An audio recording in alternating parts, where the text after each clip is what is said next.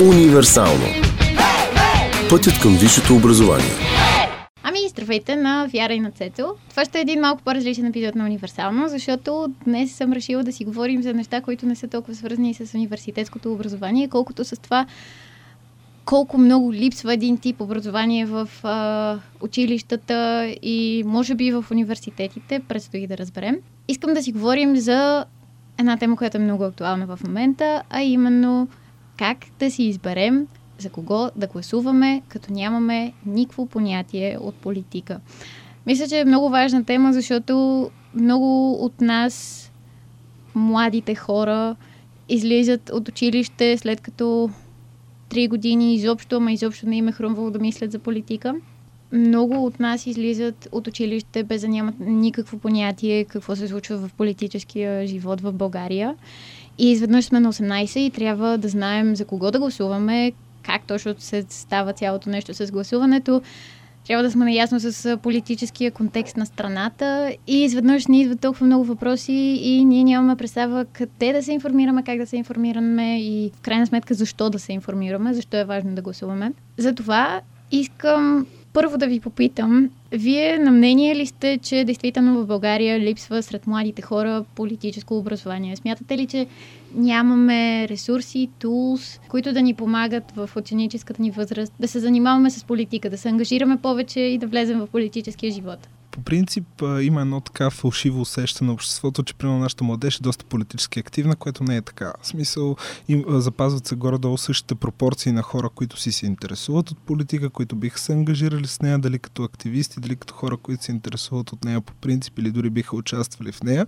Но според мен така масата млади хора не се интересуват толкова от политика и това е проблем, който се корени наистина в образованието и факта, че а, ние по време на нашето средно образование въобще не се занимаваме занимаваме с гражданското образование по принцип и опознаването на, така, на политическите партии, на техните идеологии, на това какви са различията между тях.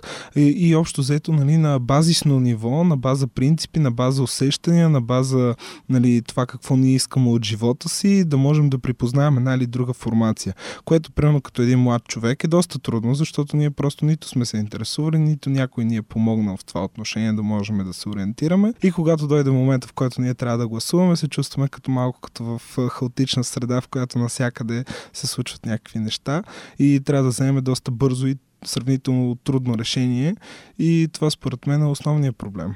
Има ли начини по които млади хора, по които ученици могат да влязат в политиката? Има ли, ето примерно, вие сте основали България на младите, което е нещо, което е, бих казала, едно от първите за страната в типа си. Вяра пък е дългогодишен участник на клуб Дебати София, така че и двамата по някакъв начин сте активни граждански, но смятате ли, че това е широко достъпно и че мнозинството млади хора могат да навлязат в политиката или в гражданския живот като цяло по такива начини? Ами, първо, аз исках малко да говоря за миналия въпрос, тъй като, освен, че липсва гражданско образование, в България липсва и образование за функционална грамотност. Много от българите, дори възрастни, дори хора, които нали, имат сериозни работи, когато им дадеш един текст с разбиране, те не могат да го прочитат и да изкарат основните идеи в него, което за мен е също много голям проблем.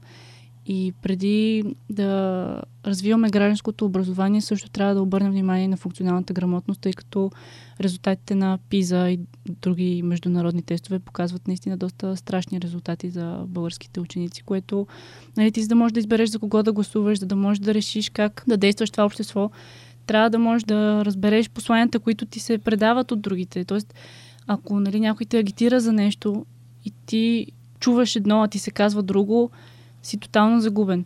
А иначе за достъпността на политическите идеи и образование в България, честно казано, аз мога да говоря от гледна точка на дебатите, тъй като това е едно от основните ми хобита.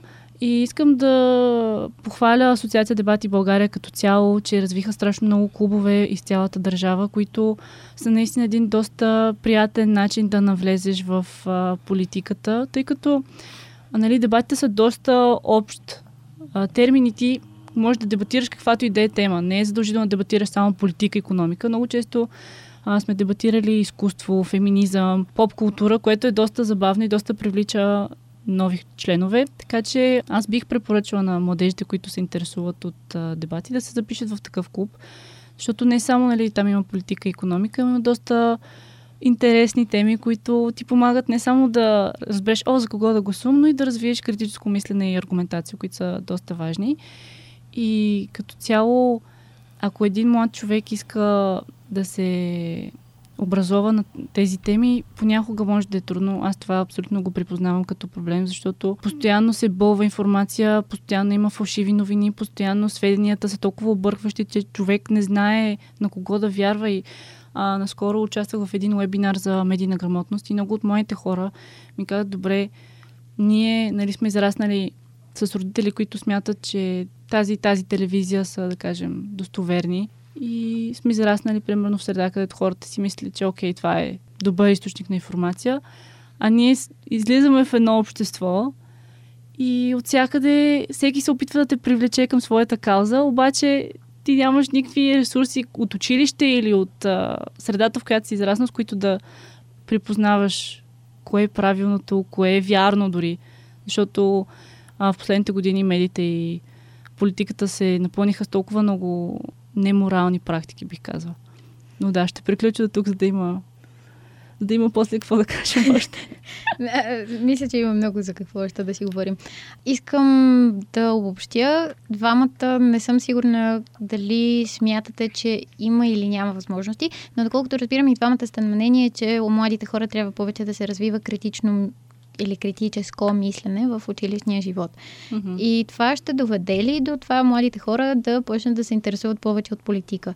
Или те са неща, които не са толкова взаимно свързани, ами един млад човек, който така или иначе се интересува от, от правата си като граждани на страната, така или иначе ще навлезе там, пък един човек, който е образован, обаче не се интересува толкова, винаги ще си остане в а, някаква напълно различна ниша и няма толкова да се интересува от политика. Въпросът ми е общо взето, има ли някаква причинно-следствена връзка между това да не са толкова развити и критичното мислене и разбирането о хората в България и това да нямаме толкова много активни граждани, да нямаме толкова много активни политици сред младите хора първо искам да кажа, че съм напълно съгласен с това, което Вяра каза. Наистина е много важно.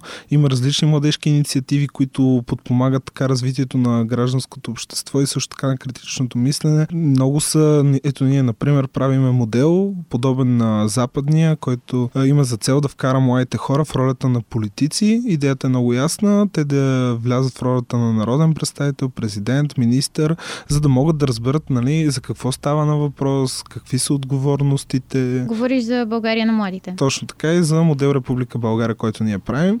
А, идеята е много ясна. Тя има за цел да разберем какво представлява политическия процес, да разберем какво представлява държавния такъв и нали, младите хора да, да здобият представа всъщност какво представлява народния представител, как една партия функционира, как един кабинет функционира и да се запознаят така по доста интерактивен начин какво, какво всъщност представлява а, това държавата и как работи тя, което според мен, поне от нали, фидбека, който сме получили от нашите а, участници, е, че наистина това доста им е помогнало в гражданското им образование и в а, това да могат да се ориентират политически така в основните принципи, идеи на партиите и да могат да разберат всъщност а, нали, кои са а, хората, които са качествени и които имат съдържателни промени и тези, които са а, просто за нещо друго там.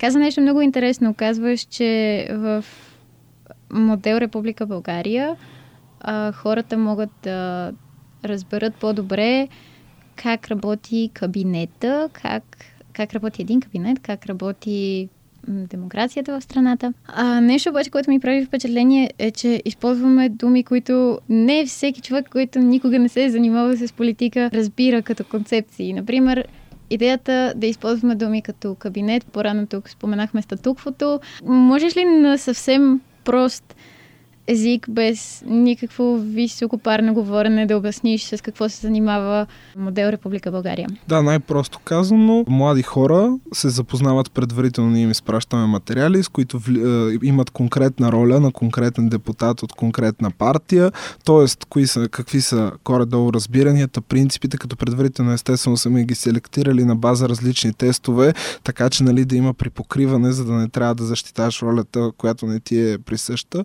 за да е максимално достоверно. Тоест, ако аз съм, да речем, политически по-ляво настроена, а, ще ми дадете по-ляв човек за политика. Точно така. Идеята е за да е максимално достоверно, максимално близко, а, за да може а, допълнително да, да, да вкараме интерес в дебата, защото идеята е, че когато ролята ти е присъща, ти доста лесно можеш, вече имаш предварително изградени аргументи, подготвил си се, а, все пак това е нещо, в което дълбоко вярваш и смятахме, че ще се получи доста по-добре, отколкото да вкараме хората в а, роли, които ние сме им избрали и да не им е присъщо и да трябва да първа да се адаптират, тъй като а, това ще доста да затрудни комуникацията по време на модела.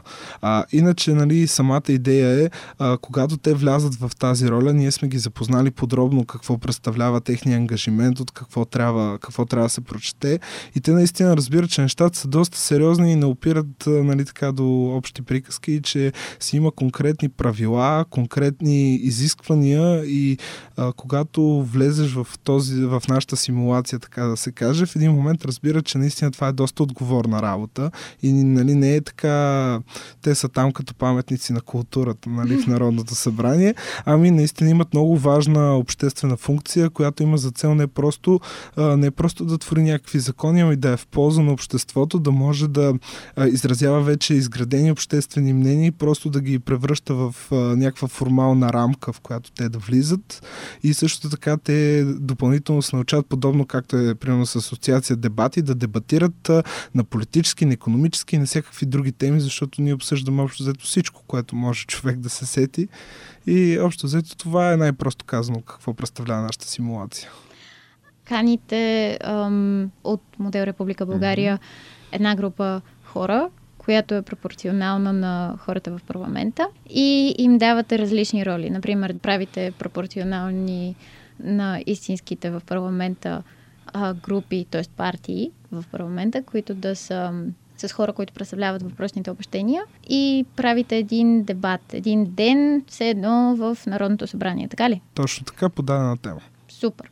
Нещо обаче, което, колкото разбирам, много отличава модел Република България от дебатите, е, че и точно това ми стана много интересно, че не давате на, да речем, хора с десни обещения леви роли, което пък е нещо, което много често трябва да се налага на хора, които дебатират. Поне мога да си представя, че много пъти трябва да влезеш в позиции, които изобщо не са ти присъщи. И исках да попитам, Вяра, това как се отразява на, не на критическото ти мислене, защото не мисля, че това толкова може да се каже, че е осъзнато, но как ти се отразява в това да започнеш да виждаш нещата по по-различен начин? Успяваш ли да си представиш как една политическа партия, която до сега никога не си си представила, че може да е смислена и че може да има нещо в нея, изведнъж разбираш, че има логика в тия неща, които те говорят. Това променя ли начина по който мислиш политически?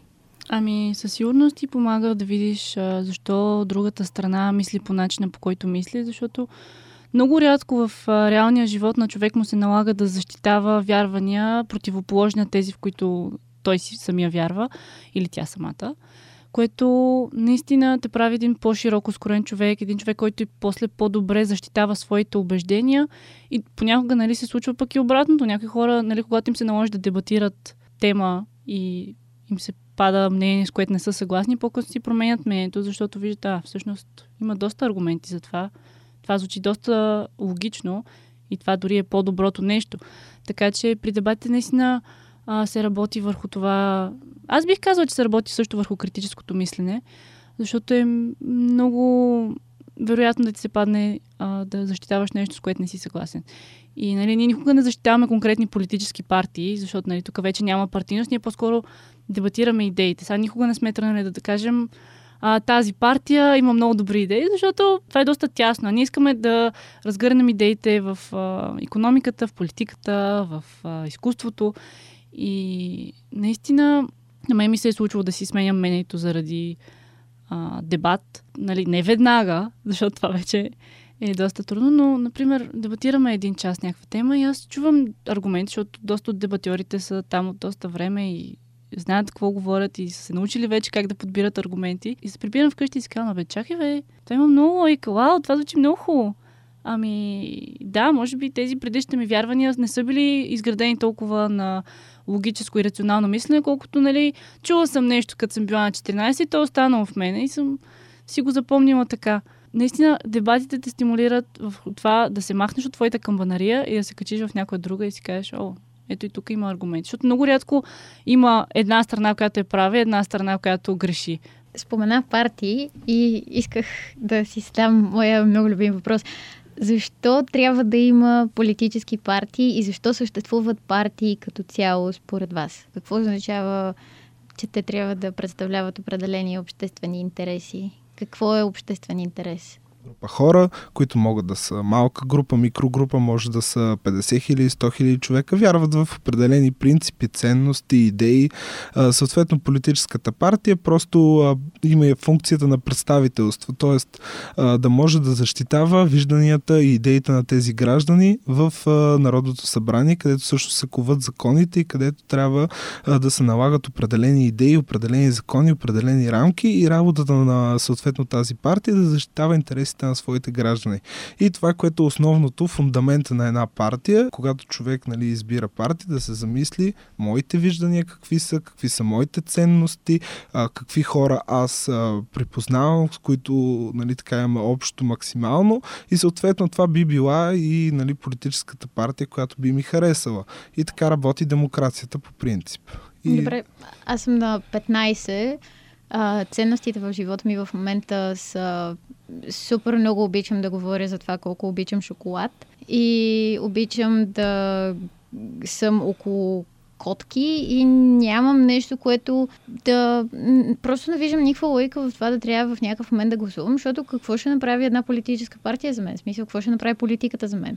Няма да ми даде повече шоколад, няма да ми даде повече котки. Мама ще ми даде повече котки. Няма да ти го даде, но може да ти го отнеме. Тук е, тук е фундамента.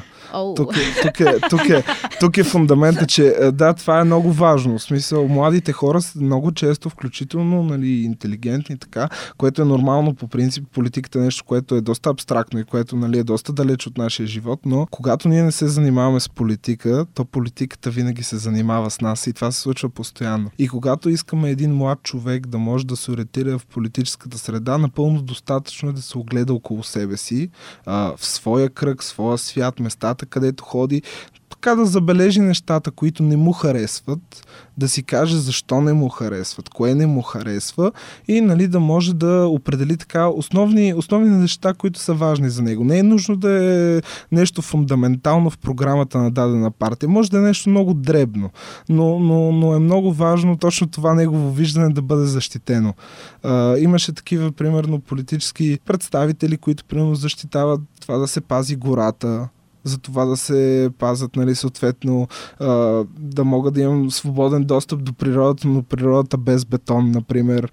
Или пък обратното, искам повече ски лифтове и така нататък. И зависимост от това, което аз искам, мога, има доста нали, така, варианти, сред които мога да избирам и да, да припозная дадена политическа формация. И нали, това е ключовото. Не е нужно да разбираме от политика. Достатъчно е да видим какво не ни харесва, какво искаме да се промени и съответно да видим какви са опции опциите, кой ни ги предлага, нали, това нещо да бъде променено. Това, което не ми харесва е, че все още не виждам какво трябва мен като... Добре, да речем, че съм на 15 и да речем, че това, а, което до сега описвах, отговаря на мен като личност. Какво ме привлича в политика? Защо трябва да гласувам и как трябва да си избера за кого да гласувам, като не виждам изобщо тия хора, които говорят за заплатите на учителите, които честно казано мен не ме касаят директно. И какво трябва да ме интересува това, че ам, знам, някой ще увеличи пенсиите на бабите, а пък баба ми винаги си остава със същата пенсия някак. А, к- какво общо има това с мен, Вяра? Ами, разбира се, че има общо с теб, защото ние живеем в общество и когато ти каза, ами аз съм на 15 и това, че ще увеличават заплата на учителите ми на ме. Разбира се, че те касае, защото все пак няма да казвам дали подкрепям конкретна политика или не, но зависимост от това каква е заплата на твой учител, може и да зависи твоето образование, качеството на твоето образование. И смятам, че е доста инфантилизираш пример за децата на 15, които обичат да ядат шоколад и да а, гледат котки, защото според мен а, всеки един от нас още от ранна възраст започва да усеща, например, че някои неща са нечестни. Започва да усеща, че някои неща не са така, както трябва да са. Или да вижда някакви проблеми в а, живота си, какъвто и да е. Примерно да кажем, аз съм на 15, но майка ми е с увреждане и виждам, че не може да минава из София, защото няма нужните съоръжения на местата, където искаме да посещаваме. Разбира се, че това ще ме политизира малко или много, защото аз ще искам майка ми да може да ходи на същите места като мен. Сега, ам, всеки един от нас има някакви проблеми, всеки един от нас иска да ги реши. И много рядко тези проблеми, които са нали, на голяма скала, може да ги решим сами. И политиката е един страхотен начин ние да разпознаем тези проблеми и да видим как може да ги решим. Вярно е, че има и хора, които никога не биха се интересували от политика, колкото и да ги образуваме, колкото и да ги водим на дебати, на модел Република България, на Еразъм, приключения, не знам си какво. Нали, има хора, които не се интересуват от това. И да, тя политиката пак ще се занимава с тях, защото те все пак са избиратели да накоплаци. И каквото и да правиш, не можеш да избягаш държавата. Но все пак хората като цяло нали, в България и по света, младежите, възрастните хора, всички имаме проблеми, всички имаме а, неща, които искаме да променим. Дори да е най-малкото нещо, дори да е добре, искам а, в голямото междучасие да нямам 20 минути почивка, защото не мога да наям като хората, искам да имам 45 минути почивка, за да мога да ям като нормален човек. Така че смятам, че всеки един от нас има проблеми, които иска да реши чрез политиката. Въпросът е, че някои се интересуват и си казват, добре, ще се амбицирам, ще се образовам, ще ходя на семинари, ще ходя на работилници, ще се включа дори в партия. Има такива, които си казват, добре, то не зависи от мен, аз не се интересувам това, предпочитам да се занимавам само с а, работата си или с образованието, което също е окей, защото все пак не може да очакваме от всеки да бъде а, еднакъв. Две неща ми станаха интересни.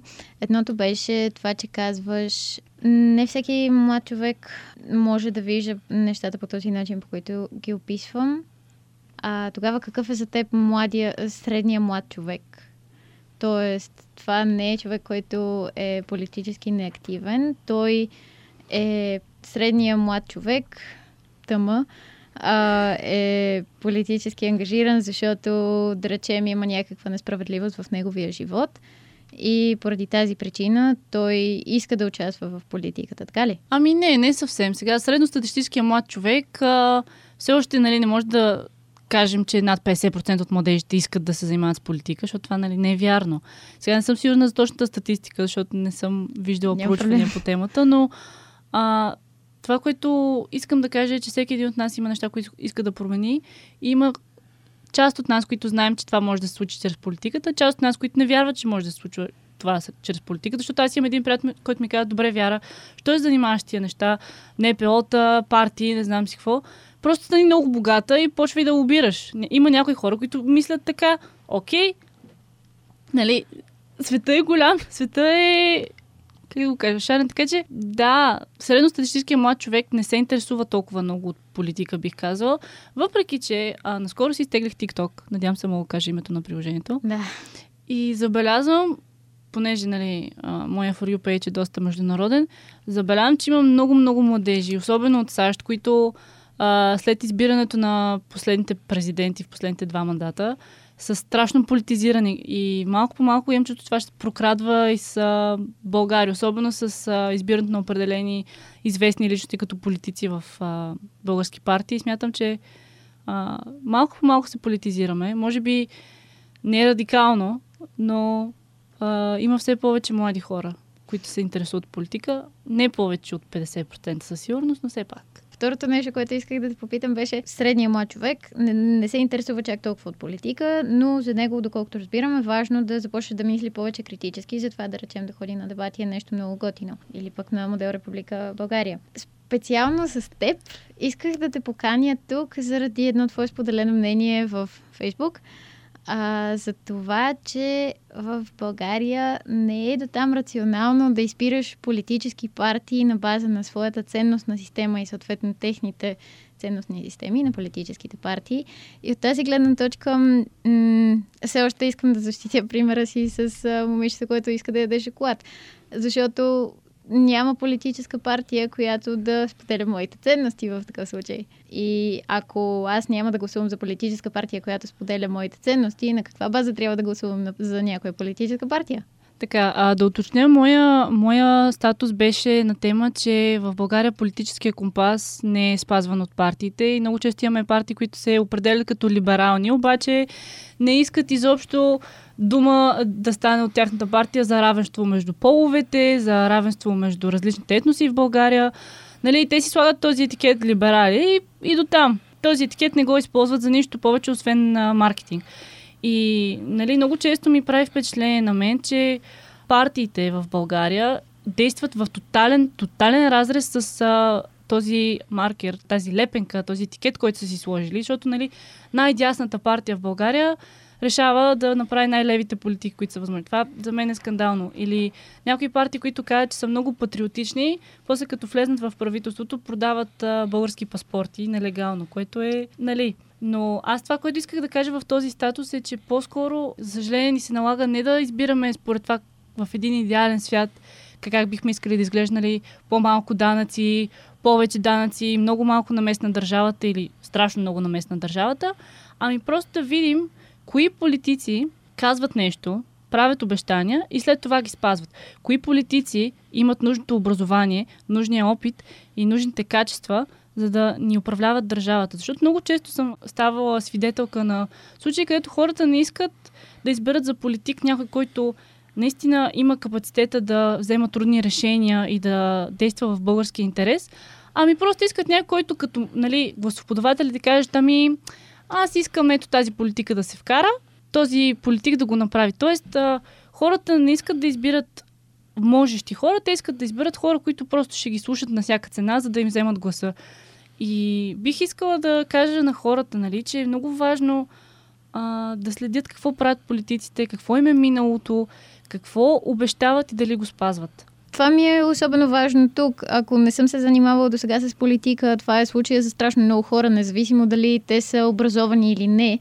Но за много хора те не се занимават постоянно с политика и в този случай или трябва да си като средностатистическия баща, който всеки ден чете някоя доверена медия, която не знаем коя точно е, и, и се информира всеки ден за действията на абсолютно всеки политик – или нямаме абсолютно никаква позиция, защото нямаме представа кой уж ни лъже, кой не ни лъже, каква е истината, каква е субективната истина и каква е обективната истина и какво да правим в този случай. По-смислено ли е в такъв случай да се опитаме да се доверим на а, прокламираната от въпросната партия ценностна система или е по-смислено просто да се доверим на, не знам, тия, които са в топ 10 и да се надяваме, че това, което а, ние сме си избрали, ще влезе вътре. Това е много труден въпрос, много сложен, от гледна точка на това, че той има много измерения. Първо, както почнахме и нашия разговор, всъщност всичко тръгва от това, че в училище отсъства, както си говорихме вече, всякакви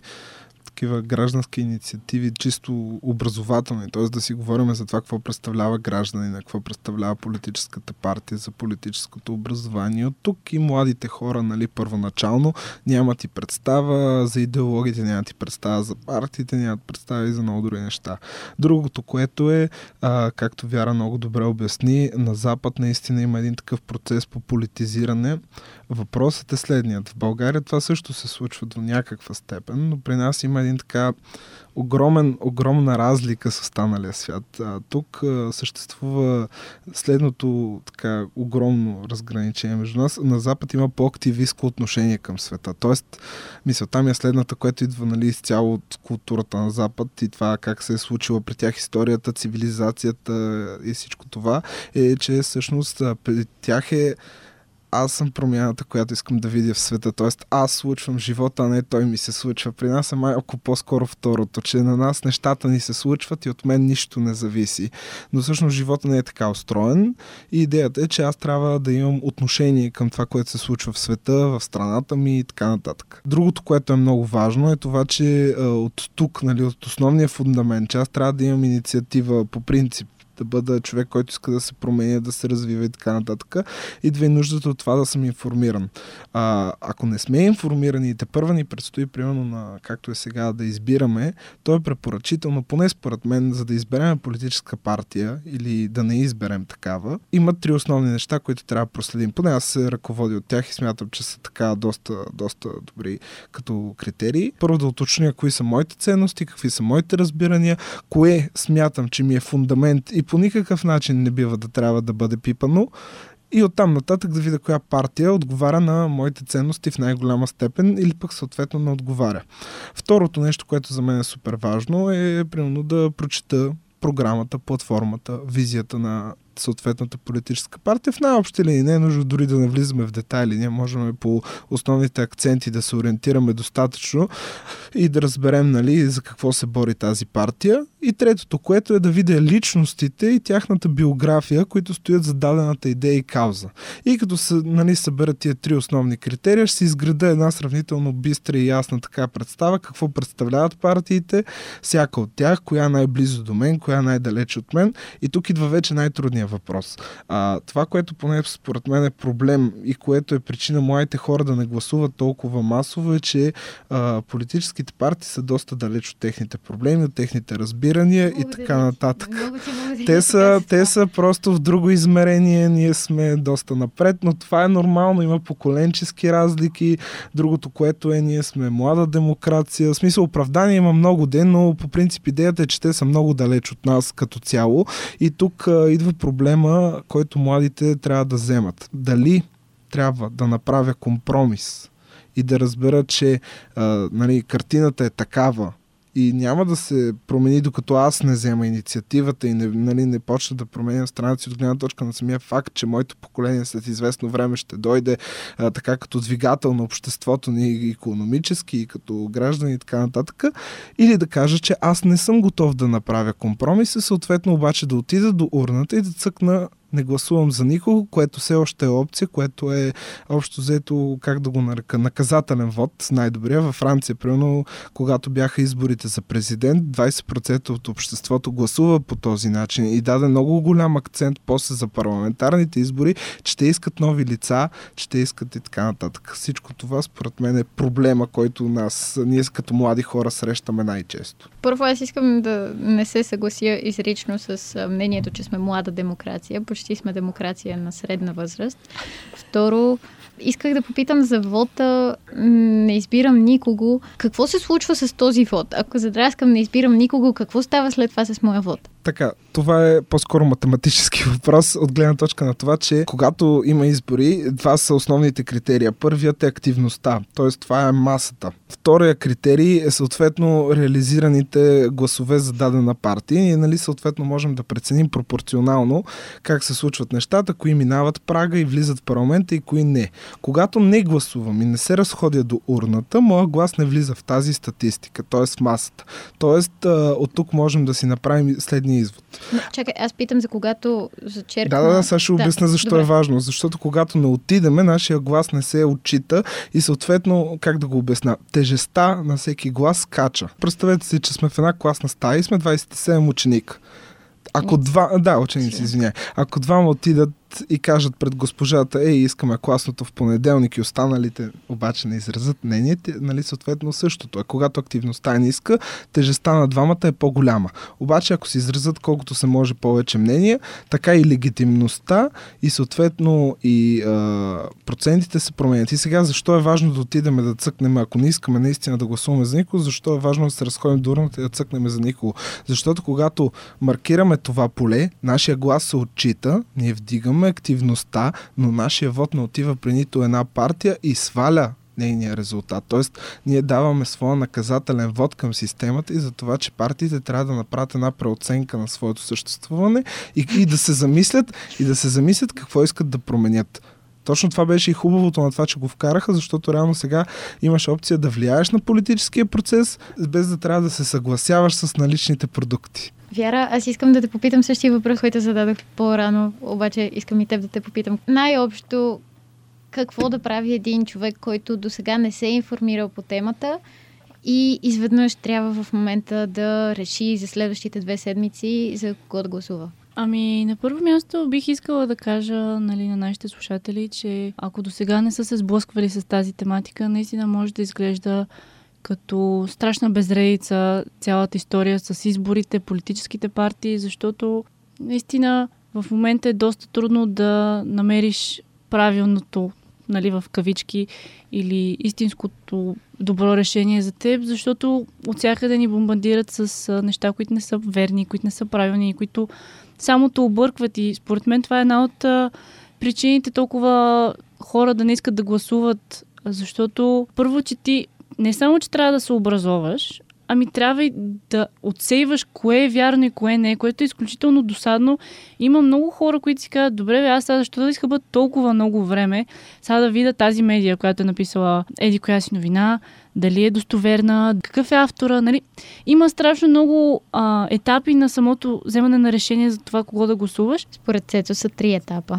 Ами да, но това са за хора, които сме политически активни. Сега, ако аз си представя, че съм в момента на 18 и примерно падам от Марс и никога не съм а, нали, все пак съм българка, българка от Марс, но никога не съм се сблъскала с българската политическа сцена. Аз съм супер объркана, защото първо, че много от нещата не са от последните три години много от участниците в политиката са в политиката от а, десетилетия и то при нас е много трудно да проследяваш всичко, защото има толкова много фактори, които влияят на мнението на хората, влияят върху политиката. Наистина е голяма безредица. Аз, нали, сега да се върнем, например, ако си представя, че съм на 18 и за първи път се сблъскам и започвам да чета, наистина ще е ужас, защото всяка страна използва почти а, мръсни тактики, тип а, вместо да кажеш защо да гласуваш за мен, ще кажеш защо да не гласуваш за онзи. Вадят си кирливите ризи и понякога измислят кирливи ризи, което е изключително некоректно и отказва много хора от участието в политиката като цяло. И, като гласоподавател, и по-късно нали, като активен участник в политическия живот. А, моя съвет, който бих дала на хората е да не се панират, нали, защото, пак казвам, изглежда като страшно много информация, страшно много неща, които трябва да се направят. Да не се панират и а, нали, да си вземат достатъчно време за да направят това решение, защото наистина това е трудоемко. Но все пак искам да натъртя, че е много важно, освен нали, да видиш за теб какво е важно и да видиш кои са личностите, да гледаш дали хората си спазват обещанията, дали когато казват, че ще направят нещо, после го правят, дали са правили в миналото нещата, които в момента казват, че ще правят. Защото ти не можеш да избереш за политик. Човек, който да кажем 30 години, сега внимавам какъв пример ще дам, да не стане много нажежено, но да кажем, не можеш да избереш ти шофьор на тир, нали, без обиди, но ако искаш някой човек да ти оправи киберсигурността на държавата, шофьора на тир може би не е най-добрият избор, защото нали, киберсигурността е доста конкретна сфера, която изисква доста конкретни умения и знания. Сега, шофьора на тир може да е страхотен в това да кара тир. Супер, много добре.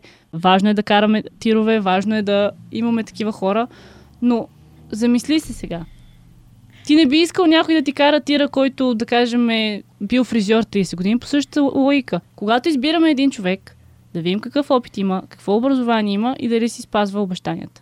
Това е. Обаче този човек, който кара тир, може да е много добър в това да не да дебатира, ами да се бори за политиките на една партия. И той може да е с образование на тираджия, без никакви лоши чувства към професията, но пък да е много добър в това да промотира всички идеи на партията, независимо дали ги разбира или не. Това, между другото, е много скандално, защото принцип българите се славяме с здрав скептицизъм и не признаваме нищо до последно, което наистина е доста объркващо, пък как политически нали, сме толкова инфантилни, мен това много ме бъгва по принцип.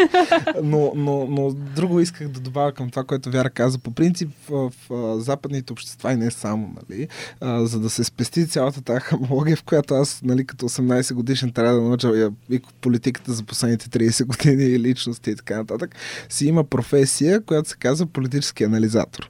И той, нали, това се учи политология, социология, всички тези нали, специалности във висшето образование, които имат за цел да подготвят ни експерти, които да могат обективно да погледнат политическата картина в последните години, да могат нали, да дадат на зрителите съкратена, много упростена и нали, достъпна версия, при която те да могат да вземат информиран избор. Къде идва проблема?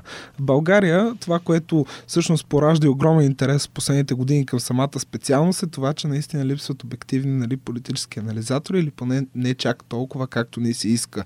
И тук идва най-важното, че всъщност нали, специалността за това стана и толкова популярна, за да могат млади хора а, да... Това е интересна част от а, така дебата, когато има избори и не само.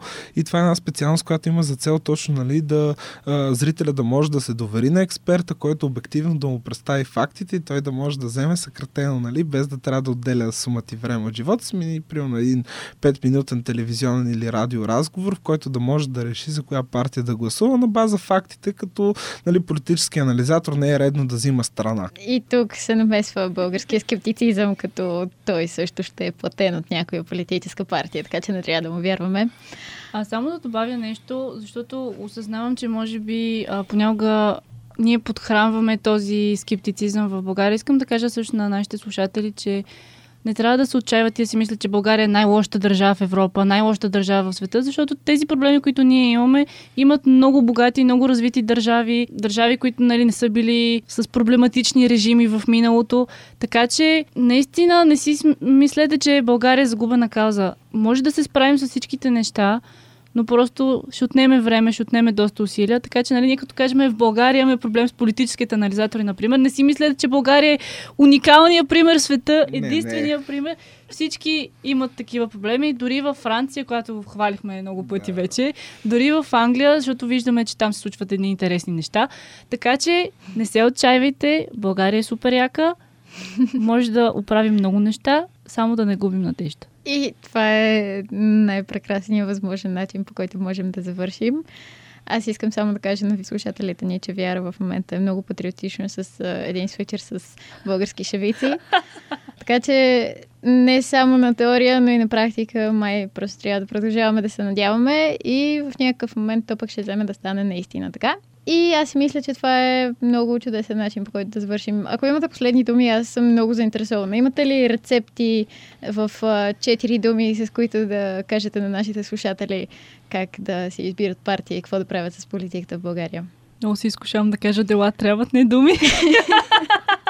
да е в линия с патриотичните неща. Айде, за да е най-достъпно от тях, гласувайте така, както бихте си избрали кола, примерно. Е, да знам. Информиран избор да бъде. Че... Точно така, точно така, да. Информиран избор. Okay. Или както ще си избирали балната рокля или костюм. Може би за първи път трябва всъщност да споменем всичко е въпрос на вяра, блога на вяра и отново да кажем, а, че Цецо е от България на младите и с това да приключим за днес. Чао и гласувайте за тези, за които вярвате, че е най-правилно. Абонирайте се за нашите подкасти на всички платформи Mixcloud, Spotify, Google Podcasts и Apple Podcasts.